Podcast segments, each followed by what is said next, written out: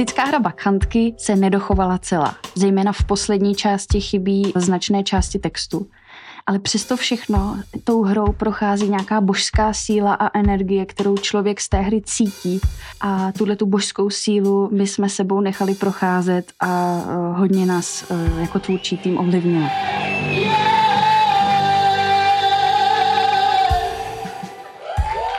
Já vás teď tímto podcastem chci pozvat na největší večírek všech dob, který vznikl ve Stavovském divadle. Jsem Nina Žák, dramaturgině činohry a této inscenace a spolu se mnou bude dnes mluvit režisér Jan Frič.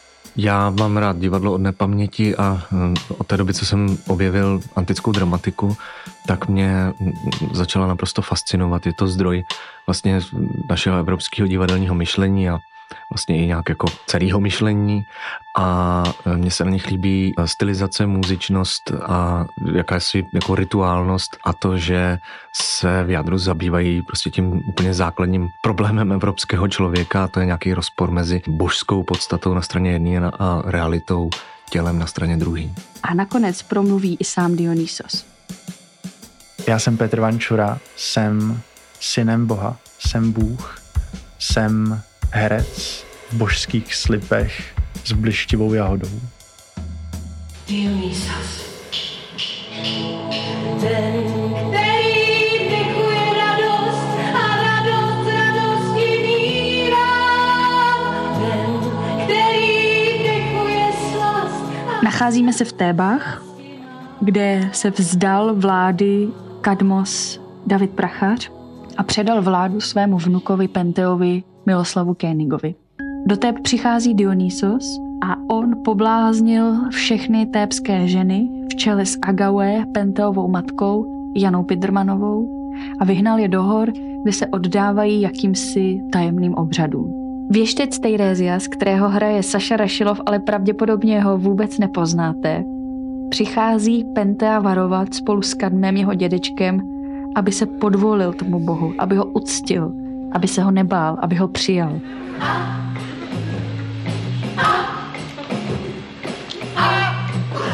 Uvítej Boha v zemi, přijmi ho, obětuj mu, cti ho, oslavuj a do vlasu si zapleť břečťan. Básník Petr Borkovec a filolog Matyáš Havrda vytvořili pro činohru z Brusu nový překlad, který na jevišti uvádíme. A původně nám text Bakhantky odevzdali pod názvem Vznícené. To slovo Bakhantky nějakým způsobem odrazovalo a vznícené pro ně lépe vyjadřovalo ten pocit z toho, z těch vlastně utržených žen. Když představení začíná, tak eh, uvidíme oponu Stavovského divadla, ovšem v nějaké virtuální realitě promítáme oponu Stavovského divadla na oponu Stavovského divadla. Přijde Petr Vančura jako Dionysos, řekne nám, kdo je a proč se dnešní večer koná. Všechny jsem vyštval z města ven. Vždyť tvrdili, že nejsem Diův syn.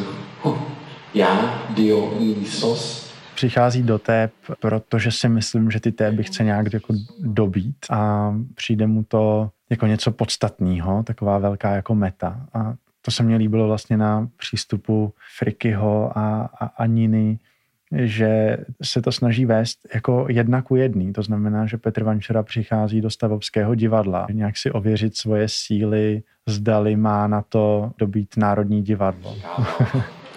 Té banky, všechny, co tu byly, jsem rozvěsnil a za hrozného křiku a ječení hnal z domů do roklí a skal Dnešní večer započne, opona se otevře, celé jeviště je pokryto svítivě zeleným linem a na jevišti je kapela, jde o scénický koncert.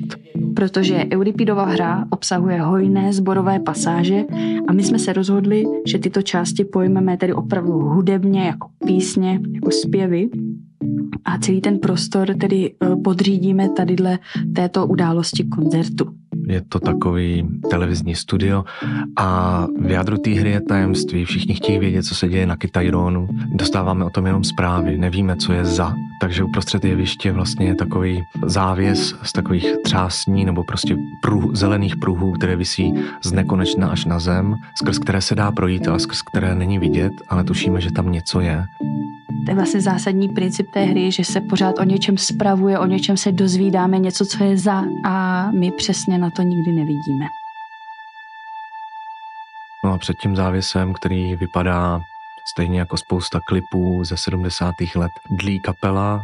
Když jsme se bavili o té hudbě, jak by to vlastně mělo znít. Mluvili jsme hodně o psychedelii, protože jde o nějaký extatický kult. Bavili jsme se hodně o tom, že Dionysos přináší nějaký rozvrat řádu, chaos, ale zároveň přináší něco velice prastarého, něco, něco původního. No pro mě je prastarý všechno, co je eh, před momentem, kdy jsem se narodil takže jsme sahali do té zlaté doby 60., 70., 80. let, do doby, na kterou vzpomínáme, je to trošku perverzní a zároveň vlastně se to, vlastně to člověk saje s mateřským mlékem, pokud by tedy společnost měla nějaký prsa, ze kterých by to mléko příštilo. Takže to trošku vypadá hudebně nebo možná i vizuálně jako Woodstock, kdyby v, ve Spojených státech zvítězili komunisti.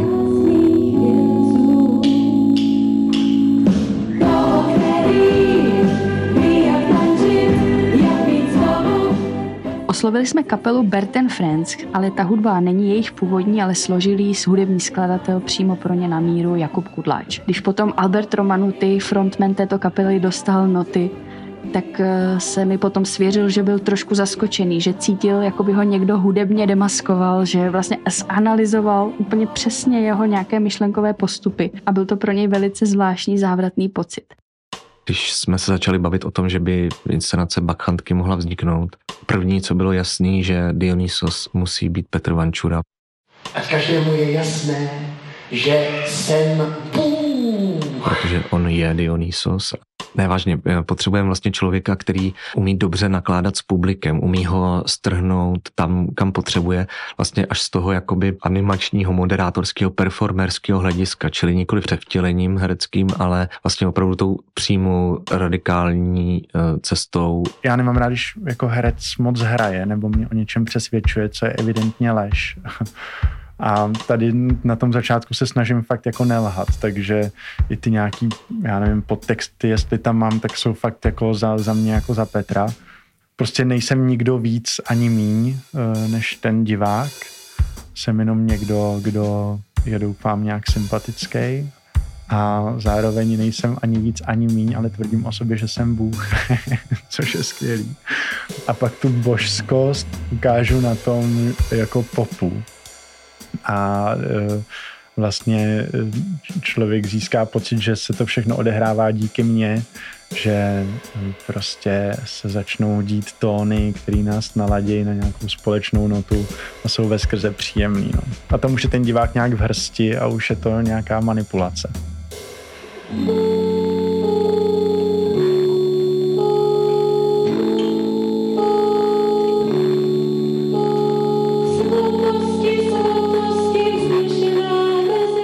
Úplně prakticky v tom úvodním monologu. My jsme měli ten velice extravagantní kostým těch uplých slipů a té volánkové halenky. A my jsme věděli, že pokud Dionysos přijde v této podobě před lidi rovnou, tak vlastně nemůže dojít k tomu jako intimnímu lidskému kontaktu, toho navázání té komunikace, protože se to celé odehrává vlastně před oponou. A ten Dionysos je úplně obnažený, je vlastně před těma lidma přirozeně a jenom jim říká, já jsem ten a ten a přišel jsem proto a proto a vy se teď koukejte, jestli se mi to povede nebo ne. A vlastně teprve potom se otvírá opona a my vidíme ten veliký obraz, my vidíme ty třásně, vidíme tu kapelu, vidíme ty ženy a teprve v tu chvíli ten Dionysos je ten, ten vlastně zářivý, mužský, božský jakoby zjev. Říkají, že mu vlasy voní a příští po ramenou v zlatých prstýncích, že prý má tvářičky jak víno, že ve dne v noci vchází do dívek. Vstupuje z obřady, při nichž se sténá. Antická dramatika nebo antické hry vycházejí z dionyských slavností. To jsou slavnosti boha Dionýsa a dionyského kultu, který je zřejmě v, v počátcích Evropského divadla. To byly největší slavnosti roku. Vrchol těch slavností byla právě e, inscenace tragédie. Co vědci zjistili, nebo co asi tušíme, i podle zápisu slovního, jednalo se o vysoce stylizovaný mluvní tvar, který vycházel zřejmě z nějakých rituálních zpěvů. Takže texty antických dramat jsou partiturou pro stylizovaný mluvní projev, nebo taky můžeme říkat zpěv. Takže to stojí úplně v počátcích té koncepce a to obzvlášť proto, že Bakhantky jsou hra vlastně do sebe zavinutá v tom smyslu, že jde o hru o vzniku dionyského kultu, to znamená hru o vzniku divadla. Takže mně přišlo logický, že bychom se měli pokusit uh, o tu řečovou stylizaci a to až hudební. Ty Dionysie byly velká show, v tehdejší době byl to prostě největší uh, svátek roku, tak od toho není daleko eh, k tomu, abychom se rozhodli, že by to měla být taky show. Samozřejmě co uh, jevištní, finanční a další prostředky dovolí. A ta show by měla být líbivá až moc. V půlce hry se to zlomí, dojde k tragédii a ten veselý koncert skončí. Čím se provinil? Co po mně zdědil, že skončil tak zle? I čistě třeba formálně filologové se někdy přou, jestli ta hra je komedií nebo tragédií, protože ona jakoby do, do určitý míry odpovídá naprosto principům komedie. Jsou tam právě jakoby komické situace, je to celé za účelem jakoby pobavit toho diváka, ale vlastně nemůže to být charakterizované jako komedie, jednak k tomu nesmírně tragickému závěru a prostě komedie nemůžou skončit špatně. Kdo pohrdá bohy, ať se podívá na to, jak zemřel Penteus. Kdo pohrdá bohy, ať vidí, jsem si jist, že je začne ctít. Máš krutý osud, Kadme. Dojímá mě to. Tvůj vnuk si trest zasloužil, ale teď trpíš i ty. A příliš. Tatínku, ty to vidíš? Tíha toho trestu božího, se kterým si jako nějak nevíme rady. To, že prostě Bůh potrestá Pentea tím, že ho nechá roztrhat vlastní matkou a tím potrestá i tu matku, potrestá vlastně celou tu společnost, potrestá i, i, i dědečka Kadma. Jako nikdo z toho nemůže vylíst jako vítěz, jo. A tady tenhle ten jakoby rozpor mezi tím komickým, veselým a tímhle tím strašně tragickým závěrem je něco jako vzrušícího, napínavého. Bude z tebe had tvá manželka Harmonia, Areova dcera, kterou jsi vzal za manželku, ať si smrtelník, i ta se změní ve zvíře. I z ní bude had. Já jsem řekl Bonmot, že Chor je hlavní postava, ale ona je hlavní postava jaksi jako literárně, že zbor to je vždycky něco, co jako když se dělá antická dramatika, tak je to taková ta největší výzva, protože už neodpovídá jako současnosti a lidi si moc s tím neví rady. Někdy je to nějak jako komentování, doplnění, někdy je to morální apel. Jakoby vždycky to ten děj trošku jakoby zbržďuje, protože to není ta dramatická situace, která by ho posouvala ku předu. No a Euripides to naprosto převrátí a udělá z toho sboru hlavní postavu. Jejím jádrem jsou vlastně lirické a filozofické pasáže. V tom smyslu, že jim dává jakoby největší plochu a těch dramatických situací je tam opravdu minimum, kdy se jako nějaké postavy setkají a něco si řeknou. Vtip té hry je v tom, že v podstatě žádný děj nemá, nebo velice jednoduchý.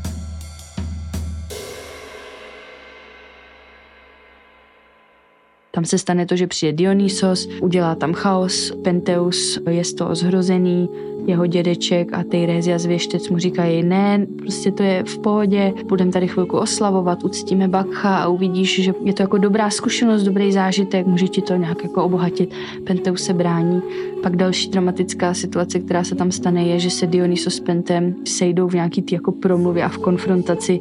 Penteus jakoby neví, že to je Dionysos. Tam je ještě taková zajímavá hra rolí, že On se k němu vztahuje k nějakému záhadnému cizinci, ale neidentifikuje ho jako toho Dionýsa, což tomu Dionysovi jakoby umožňuje tam různě vytvářet komické a jednak takové mystické, spirituální situace. Pak už víceméně se potkají znovu Dionysos už Penta odvede do toho lesa, tam dojde k té tragédii a pak už jenom vlastně jsme svědky toho, že Agawe procitne z té hrůzy, kterou provedla a, a, a my vlastně sledujeme tohleto její jak procitnutí zpátky do reality z toho, z toho rauše.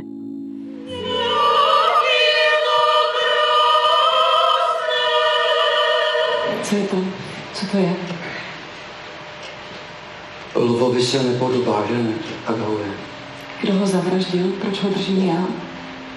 Trhám si vlasy už dlouho a čekám, až ty uvidíš, co vím. Co tam jenom dělá? On je to celý takový zlej sen Pentea. Penteus je král, vládce, do toho města, kterému vládne, přijde nový kult a uvrhne všechny ženy v zemi ve vytržení a vyšle je někam do hor, kde provádějí jakýsi rituál. V tu chvíli se bortí celá společnost a ten Penteus uh, si s tím musí nějak poradit. Zároveň ho tato obrovská síla fascinuje. Vtip je, že na jednu stranu je tenhle ten jako uh, Penteus, uh, který se snaží tu společnost jako udržet v nějakých kolejích a na druhé straně je ten Dionysos, který vlastně to rozbourává, protože ta společnost třeba nefunguje úplně dobře, neumí nakládat s temnýma silama, který člověk v sobě má. A on právě hlásá, že Eh, naučit se nakládat s těma silama je jediná cesta, jak jako nedojít k záhubě a v podstatě, že způsob, jak těma silama, s těma silama naložit, je právě slavení boha Dionýsa divadlem. Vítězný, žalostný, oslavný, vslzavý, Jako mě na základě tohohle zkoušení přišlo zase vlastně v něčem hustý, že jsem herec, eh, Eh, a že se můžu podílet na něčem, jako je odvyprávění strašně starého příběhu, který je tak hrozně bohatý a má tolik vrstev a i po stovce tisíci let pořád dokáže něco v nás rozrezonovat. A konkrétně to herectví mně přijde, že to je jako jedno z, nějaká z, z nejstarších profesí, která jde nějak hrozně jako do hloubky a stát se médiem něčeho mi zase přišlo strašně fajn. Přišlo mi, že to je jako, jako něčem mysteriózní, e, vůbec celý ten proces dělání toho divadla.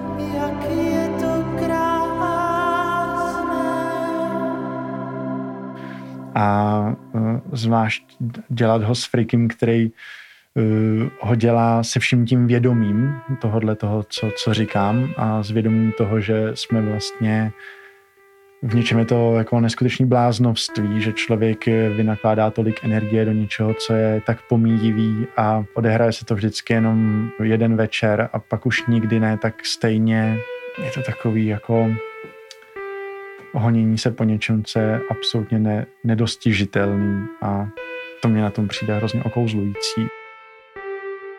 Za tyhle schytralosti zaplatíš. Ty taky.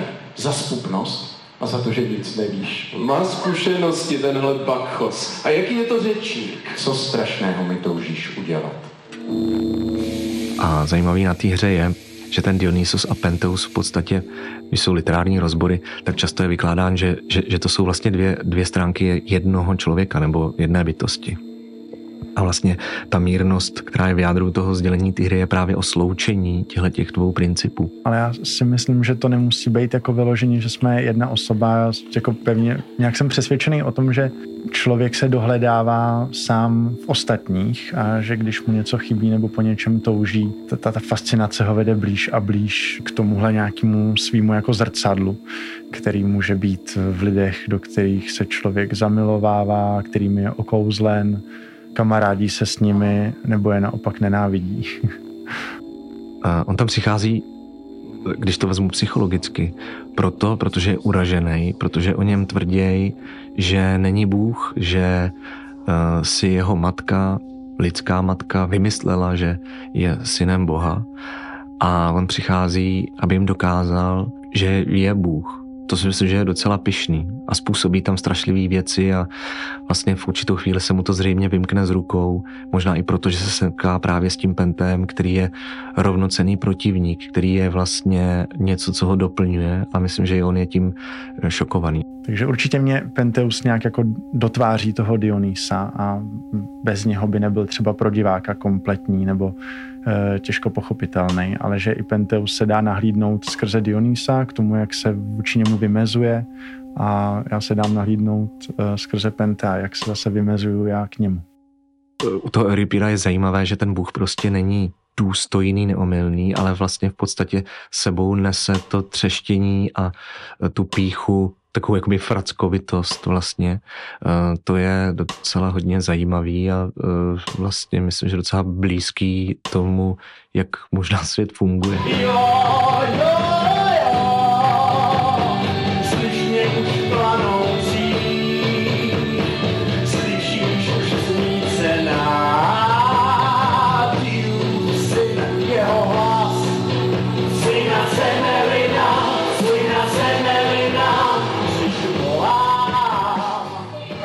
Penteus je vládce, pravděpodobně není vládcem zas tak dlouho. On je asi docela mladý. Kadmos mu předal vládnu teprve nedávno a on si s tou vládcovskou rolí jako asi taky úplně neví rady. Cítí velikou zodpovědnost za tu poli, za tu společnost. Teď tam prostě přijde člověk, který to tam jako rozvrací a dělá tam chaos. A on je z toho pochopitelně nervózní. On tam jako neříká nic úplně negativního, že by chtěl dělat něco jako hrozného těm lidem. On fakt jenom říká, já chci, aby tady byl jako klid a pořádek. Což teda řád a klid. To není ta zase tak jako hrozná úvaha a myšlenka, co jsme hodně řešili, když jsme s Matyášem Havrdou a Petrem Borkovcem konzultovali ten překlad. Ten Penteus jako nastoupí a hned tam na ty lidi řve, huláka, je nepříjemný. A ono už to z toho textu trošku jako leze, že už se jako nám představí jako blbec. My jsme říkali, Petrovi Borkovcovi básníkovi, jestli by to nemohl nějak tohle to jako trošku zjemnit, aby tam ta postava měla nějaký větší vývoj, aby nebyla takhle karikaturální.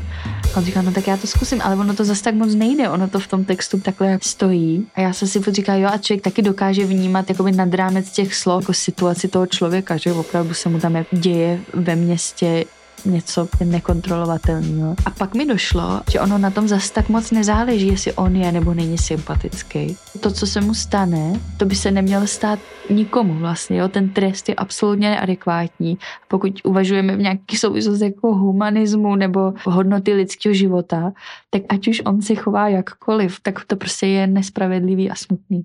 Mila Koenig, Penteus, myslím, že vidí ten kult, se kterým tam přichází dost zjednodušeně. Dionysos se mu snaží naznačit, že tak jednoduchý to nebude, ale eh, Penteus si na tom zjednodušení trvá, neuznává ho.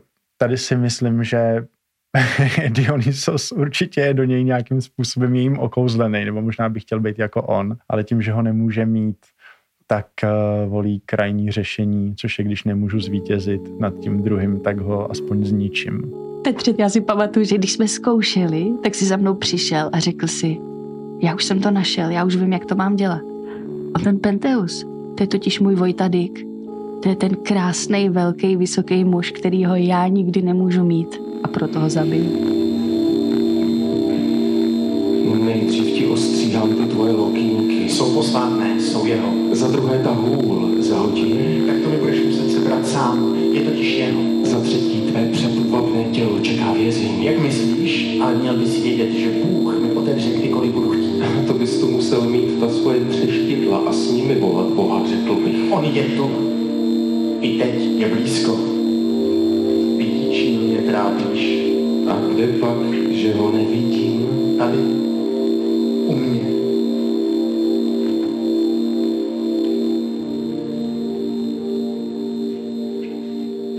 Takže Dionysos nechá vyhnat všechny ženy, které se v tom městě nacházejí, do kytajronských roklí.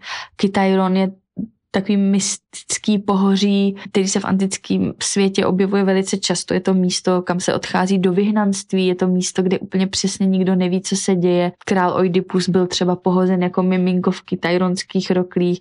Je to opravdu nějaký jakoby mystický prostor, transformace přírody a tam ten Dionysos ty ženy vyžene a oni tam provádějí jakési rituály. My o nich máme pořád jenom nějakou jako zprávu, že tam něco dělají. To je právě to tajemství, o kterém dostáváme zprávy jenom od mužů, který jsou zprávy podivný. Viděl jsem ženy, které slouží Bakchovi a byly velkolepé. A taky z nich šel strach. Přišel jsem, pane, abych tobě a všem ve městě pověděl, jaké neslíchané věci provádí. Plná kouzla. Ne, spíš zázraky. Uh, myslím si, že to, co říkají, se tam ani nemůže dít. To je jako kdyby někdo vstával z mrtvých jakoby leží v lese, odpočívají, mají ty posvátné hole, ty tyrzy a když bouchnou, tak kape med a teče křišťálová voda ze skály, ale pak se to nějak zvrtne, ty ženy byly pozorovaný a začnou trhat eh, zvířata na kusy, odnášejí děti. Takže se tam zřejmě děje něco, co je slovy nepopsatelného. Něco, co máme každý z nás v sobě a můžeme to jenom zažít, ale nemůžeme o tom mluvit. Můžeme se toho dotýkat právě třeba divadlem. Nejdřív si rozpustili vlasy. Zahledl jsem, že některé z nich, ty, které přednedávnem porodili a s prsy zralými až k prasknutí kojence odstavili a utekli z města, teď chovají na rukou kolouška anebo vlčí mládě a dávají jim mléko z bradavek. Dneska jsem se nad tím jako přemýšlel, že Koloušek a Vlk že jsou hrozně jako opozici sami k sobě a najednou ty, ty ženy je kojí. Já nevím, to je takový obraz, že uh, podle mě to jenom navádí k tomu um, uh, ponořit se hlouběji do svých představ a uvažování o tom, a že to prostě není černobílý. A o tomhle se právě celou dobu snažím i přesvědčit toho Pentea, který v tom prostě vidí jenom orgie. Stejně tak jako když se řekne sex a někdo zatím vidí jenom pornografii, tak je to jenom jeho škoda. Tebe přece, Pente, tak těž, tolik se raduješ, když před branami stojí zástupy a provolávají tvé jméno a jeho těší úplně to samé. Proto já, i Kadmos, kterého si dobíráš, před šťanem propleteme svoje šedě. Věštec Tejrézias, který měl věštecké schopnosti a žil asi sedm životů a pak je tam ten Kadmos, ten dědeček a Kadmos a Tejrézias jako moudří starci nějak mají pocit, že do té přišel tedy nový bůh, pojďme ho uctít a uvidíme, co se stane a je to docela zábava a užijeme si to. Ten, který přišel, není bůh? To tvrdíš? Já tvrdím, Kadmos jako bývalý král, který Penteovi předal vládu, jako jeho dědeček, dává mu tyhle ty jakoby rady a Penteus to nechce slyšet. Tyhle ty dva dětkové tam jdou a přežijou to proto, protože tomu věří a protože vlastně na začátku to vlastně i říkají, že uh, prostě je potřeba se tomu poddat a nepátrat potom. Jde o to vypnout mozek, vypnout racionalitu. David Prachas tam říká, já tvrdím, že i kdyby ten Dionysos bohem nebyl, tak si představuj prostě, že je. Prostě lži, někdy to je krásné. No, co se stane? To je dobré věřit, přijímat to, že to je, nikomu to neublíží a spoustě lidem to třeba pomůže. I kdyby nebyl, říkej, že jím je. Lži. Někdy je to krásné. Penteus nechá toho Dionýsa chytnout a přivést k sobě, k jakému si výslechu. Tam dojde k nějaké konfrontaci, co tento nový bůh znamená, proč tam přichází a Penta evidentně ten člověk jakoby nesmírně irituje. On vypadá jak sténající žena. Přestaň hrát, my ty podmínky by tomu už to rozčilujete. Penteus mě dává svázat. Já se tomu vlastně nebráním, nebo tam je to hozený do toho, že je to vlastně taková jako show a, a je to trochu jako David Copperfield, který pomrkává na diváka, jako dějou se mi strašné věci, ale je od první chvíle zřejmé, že to dopadne jako úspěšně vydařeným kouzlem, jo? že to je ta pointa. Takže... Co strašného mi toužíš udělat? Jako svázat Boha nejde, stejně mu tu zkušenost s tím, že mě může nechat svázat nějak jako dopřeju. Nevím, možná je v tom i nějaká jako pícha toho, že když jsi tak hloupej, tak si tím klidně jako projdi a já ti to umožním, ať to vyzkoušíš na mě mě nemůžeš svázat, já, já jsem nespoutatelný. Tam se zpívá Penteus, Penteus, dívej se na něj, co vidíš. Obrat, co bojuje proti bohům, monstrum, které splodil Echion. vlastně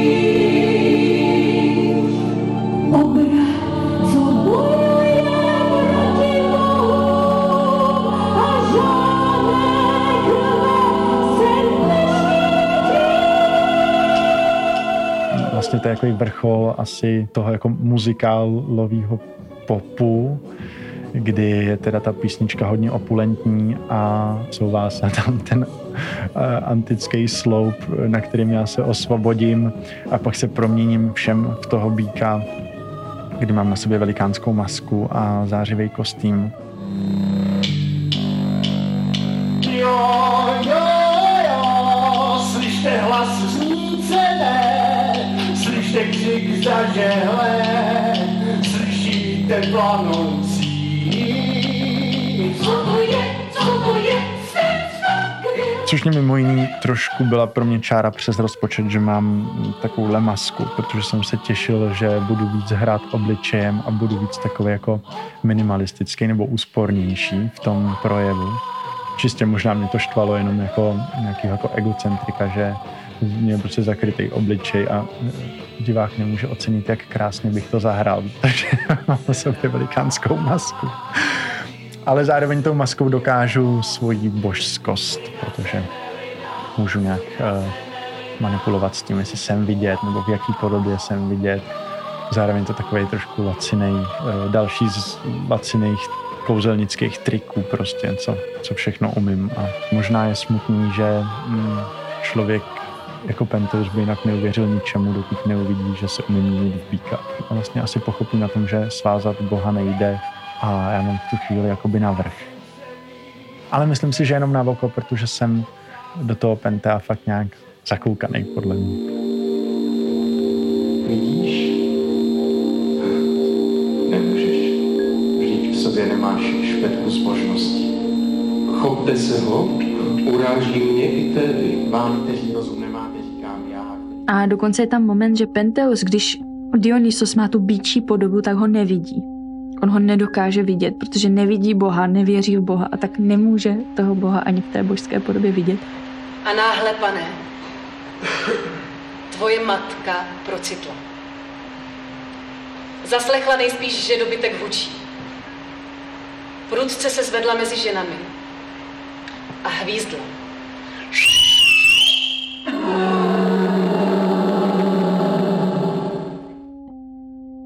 Když přichází první posel, tak spolu s ním se do té inscenace, která do té doby je vlastně docela radostná, veselá, taková extatická, tak se tam vnese poprvé takový nějaký jako temný tón. Kdybys to viděl, pane, dál už bys toho Boha neurážel.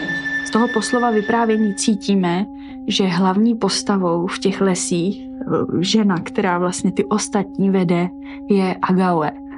Agaue má mocnou sílu ty ženy vlastně vytrhnout a, a poštvat je na ty muže, kteří je tam pozorují v těch houštinách.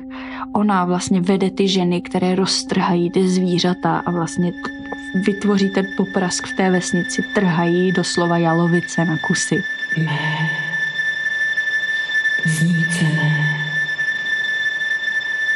planoucí, divoké psice Pověš Pověš se ke mně. Jsou tady muži, co nás chtějí ulovit. Tady hraje Jana Pidermanová, která zároveň v závěru hraje Agaue Penteovu matku a přijde tady Penteovi tohle vyprávět. Tvrdí o sobě, že je posel a ta inscenace je trošku stavěná, že ten Penteus přestává stíhat, co se kolem něj děje a je to fakt zlej sen. To znamená, že jemně někde vzadu se tam prostě pracuje s tím, že on možná opravdu vidí svou matku a možná on ho přichází varovat. Penteus cítí celou dobu, že na něj je tam vytvářena nějaká fligna, že se všichni proti němu spikli. A ještě ke všemu vidí tu matku, která mu tohle to říká a už opravdu neví kudy kam.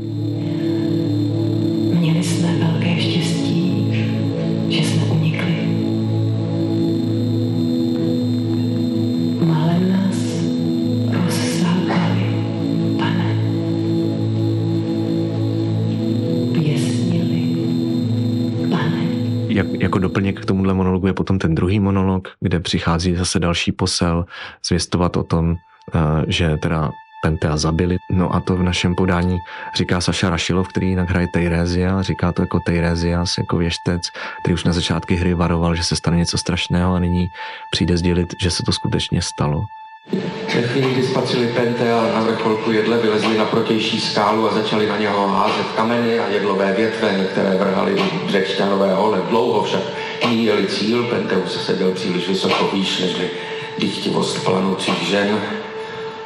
Tak začali tlouct dubovými větvemi do kořenů jedle a nejsilnější větve zarývaly pod kořeny a snažili se strom vyvrátit. Marná námaha. A tak Agaue řekla, Postavte se přítelkyně do kruhu a chytněte kmen toho stromu, vy jimž je vášeň nade vše. Ať to zvíře, co vylezlo až nahoru, nevyzradí nic o tajných tancích pro našeho Boha. A ženy přiložili ruce ke kmeni a vytrhli ho ze země i z kořeny. Ten, který seděl na vrcholku, se zřítil na zem, naříkal. Penteus viděl, že je zlé jako první se na něho vrhla jeho matka, Bachova kněžka. Ten monolog, nebo oba dva ty monology, uh, to je klasická tradiční součást uh, antických tragédií.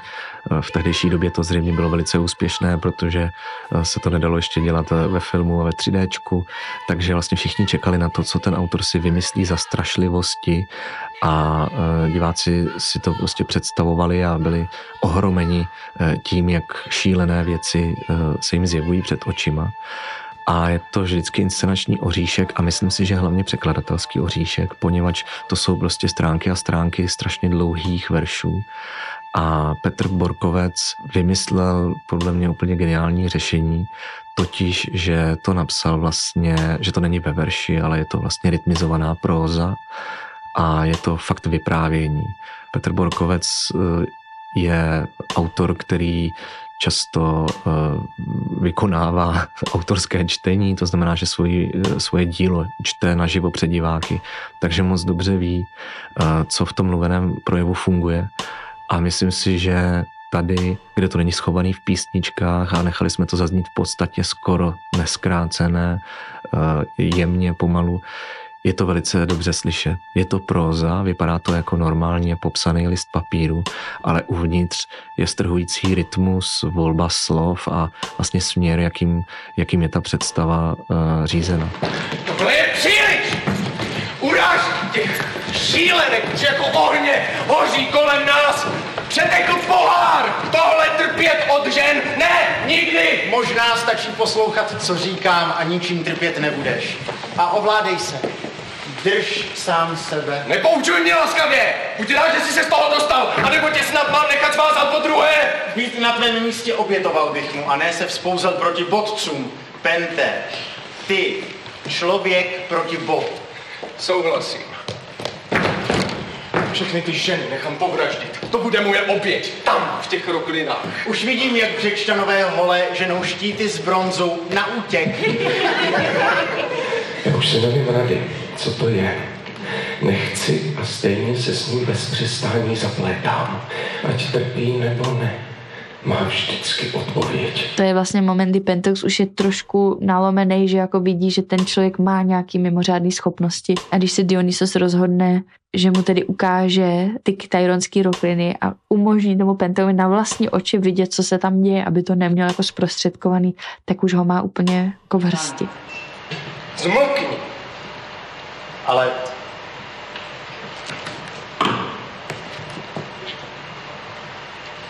Ne. Nějak se strašně rozčílí a Dionysos mu řekne, ale ne, chtěl bys je vidět tam v roklinách?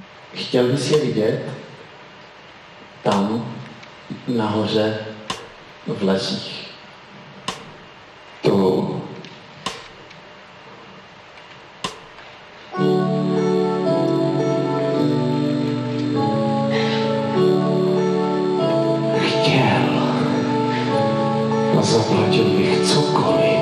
Taková dlouhá, jaká dychtivost. Tam jako, ale ne, tři tečky, chtěl by si vidět. A my máme v poznámkách od Matyáše Havrdy napsáno, že tohle je nejzáhadnější místo té hry, protože není jasný, co ten Dionysos udělal, že ten Penteus najednou změní názor. A je tam jakoby, buď se to dá vykládat jako psychologicky, že to v něm opravdu celou dobu ta zvědavost byla, a ten Dionysos to v něm jenom jakoby otevře a umožní mu. A nebo je ještě jako jeden výklad, že ten Dionysos opravdu udělá nějaký jako magický kouzlo a tím toho Pentea vlastně očaruje a dostane na svoji stranu. A myslím, že nejoblíbenější je ten výklad toho, že to v něm celou dobu nějak potlačený bylo a pak už to jde s Pentem z kopce dolů, převlékne se za ženu a Dionysos ho doprovodí do těch kytéronských skal, kde už uh, čekají ty ženy a, a prostě ho rozsápou na kusy. Vyrazíš tedy, mám tě vést. Veď mě a rychle, času je málo. Obleč si lněné Odteď žena. Zabij tě, když uvidí muže. Potom, když teda přistoupí Penteus na to, že se vydá za těma ženama, tak uh, já odvádím Mílu Keniga dozadu na jeviště a přinese se takový uh, lavor plný pěny a takovou hezkou mořskou houbu, kterou namáčím do té pěny a do toho mídlového roztoku a omývám tím svého kolegu Pentea, což je takový um, očistný rituál, aby tam prostě vstoupil fakt jenom jak ho Bůh stvořil bez nějakých jiných nánosů.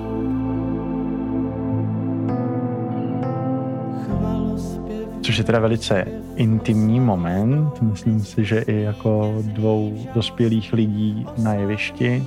Dionysos už tam říká, že má jasný plán. Ať zemře rukama, pak pozná, kdo je Zároveň si myslím, že takový Bůh může mít nějaký záměr, ale furt má volnost v tom si to rozmyslet.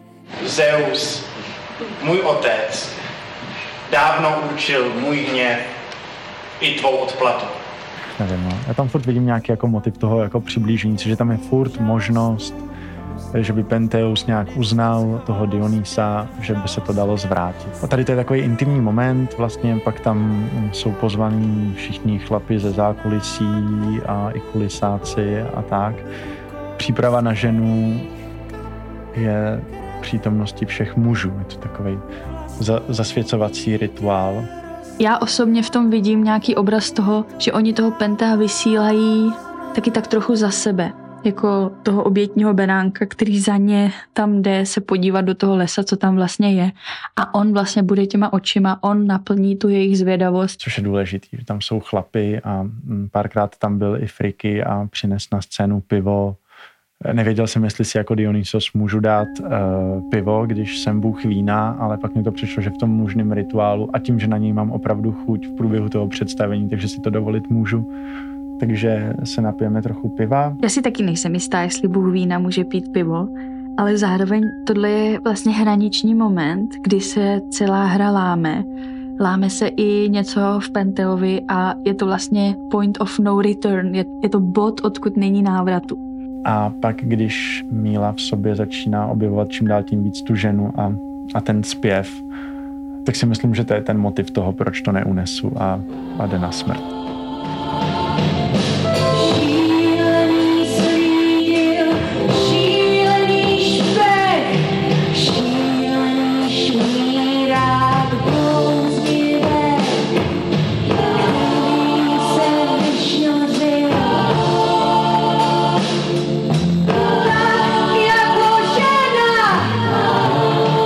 Zajímavé na té hře je, že eh, v jejím závěru se prostě některé části nedochovaly.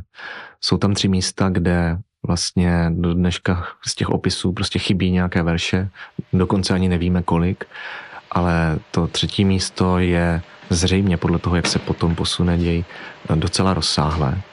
Takže věci se přou, co tam asi bylo, něco tušejí, něco tušíme my.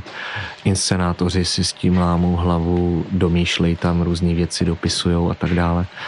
A vzhledem k tomu, jak jsem mluvil o tom, že vlastně my dost vyprávíme ten příběh tou samotnou formou, která se stává v podstatě obsahem. A je to ten koncert, který se nějakým způsobem zadrhne a překročí se prostě míra tak eh, tam tohleto místo inscenujeme tak, že tam najednou se to divadlo jako takové prostě zastaví a chvilku tam není a čeká se na autora. Autor zmizí na, nevím, pět minut a není tam.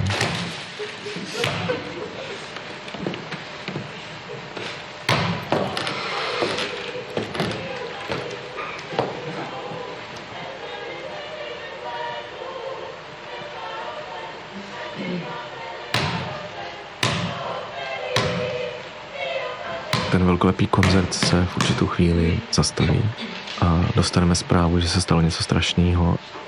Jako první se na něho vrhla jeho matka, Pachova kněžka, a on si strhl čelenku, aby ho poznala a nezabila, stál proti ní, dotýkal se její tváře, prosil,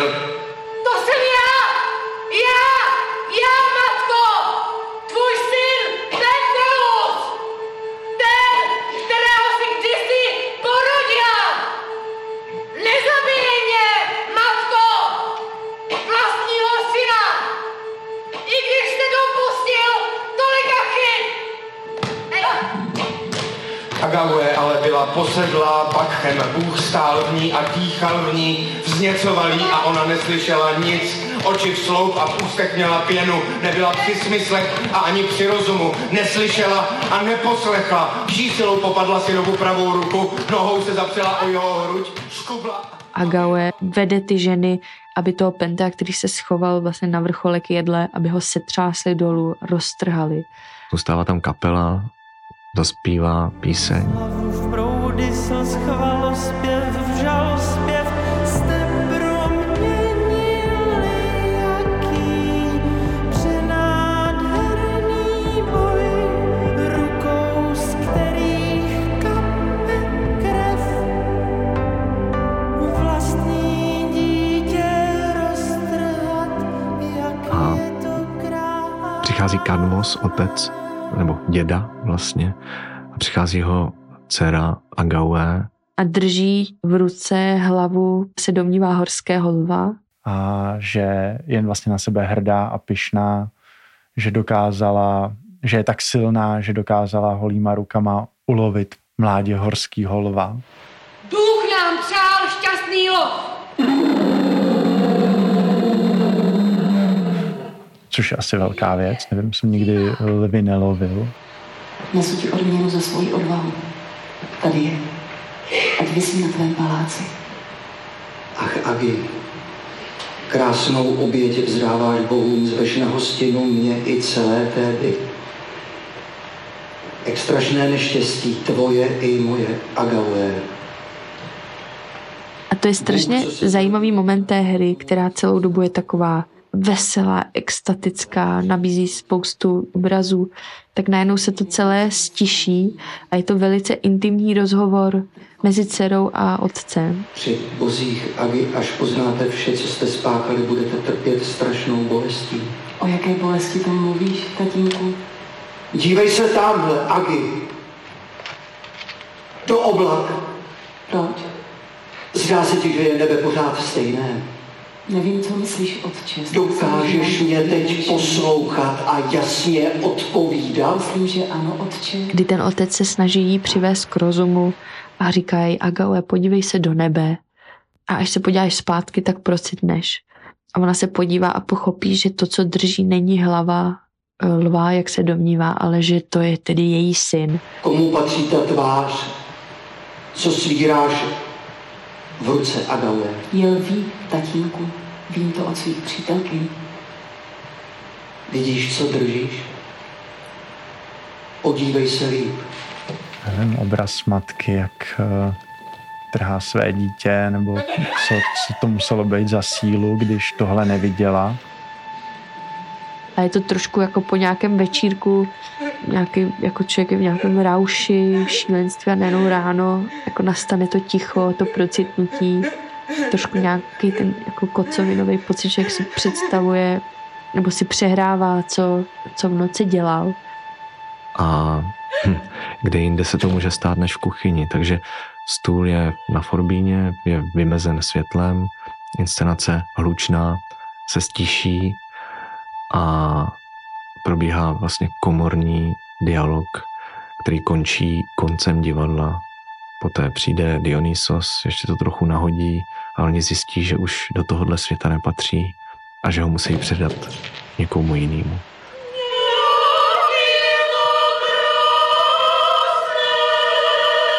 Co je to? Co to je?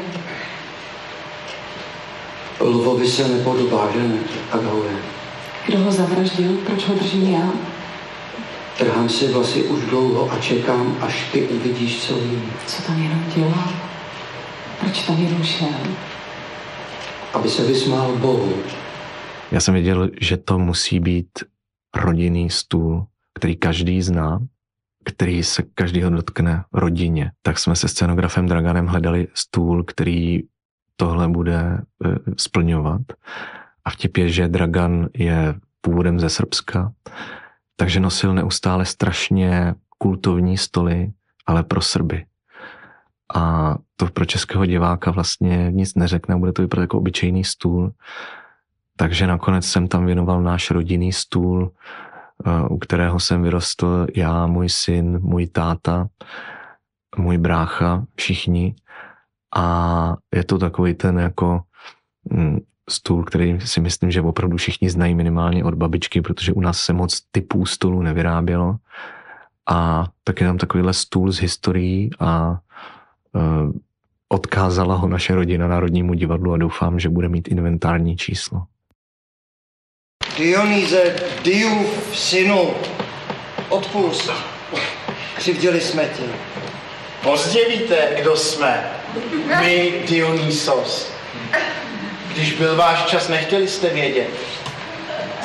Poznali jsme to. Došlo k prudké srážce dvojího fanatismu. Náboženského, kterému propůjčuje sílu Dionysos a fanatismu racionálního, který představuje Penteus. Ve hře dochází ke konečnému, ale vlastně svým způsobem vnějšímu vítězství toho primitivního budového základu. Ach, to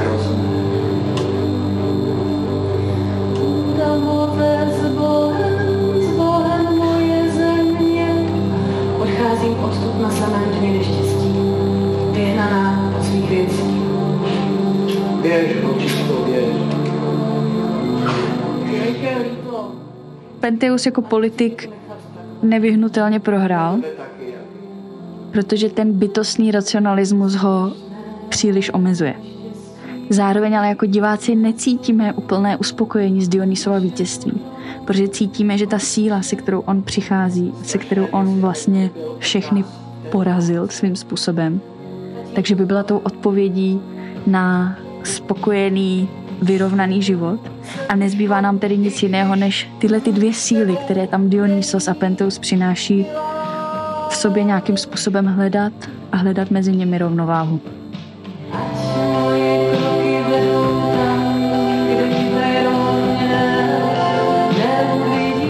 Celá, celá inscenace končí tím, že Jana Pidromanová s Bertem z kapely zpívají závěrečná slova.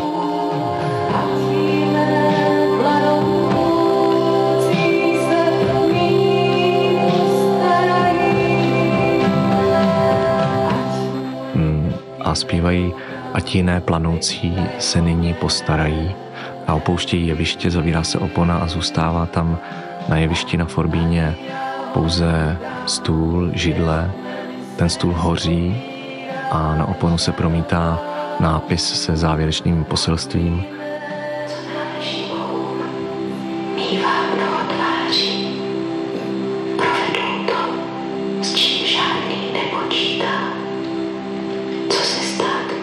které nám Veronika Lazorčáková zároveň šeptá do ucha. A divadlo je opuštěné, prázdné a čeká na ty jiné planoucí, kteří přijdou a převezmou to po nás.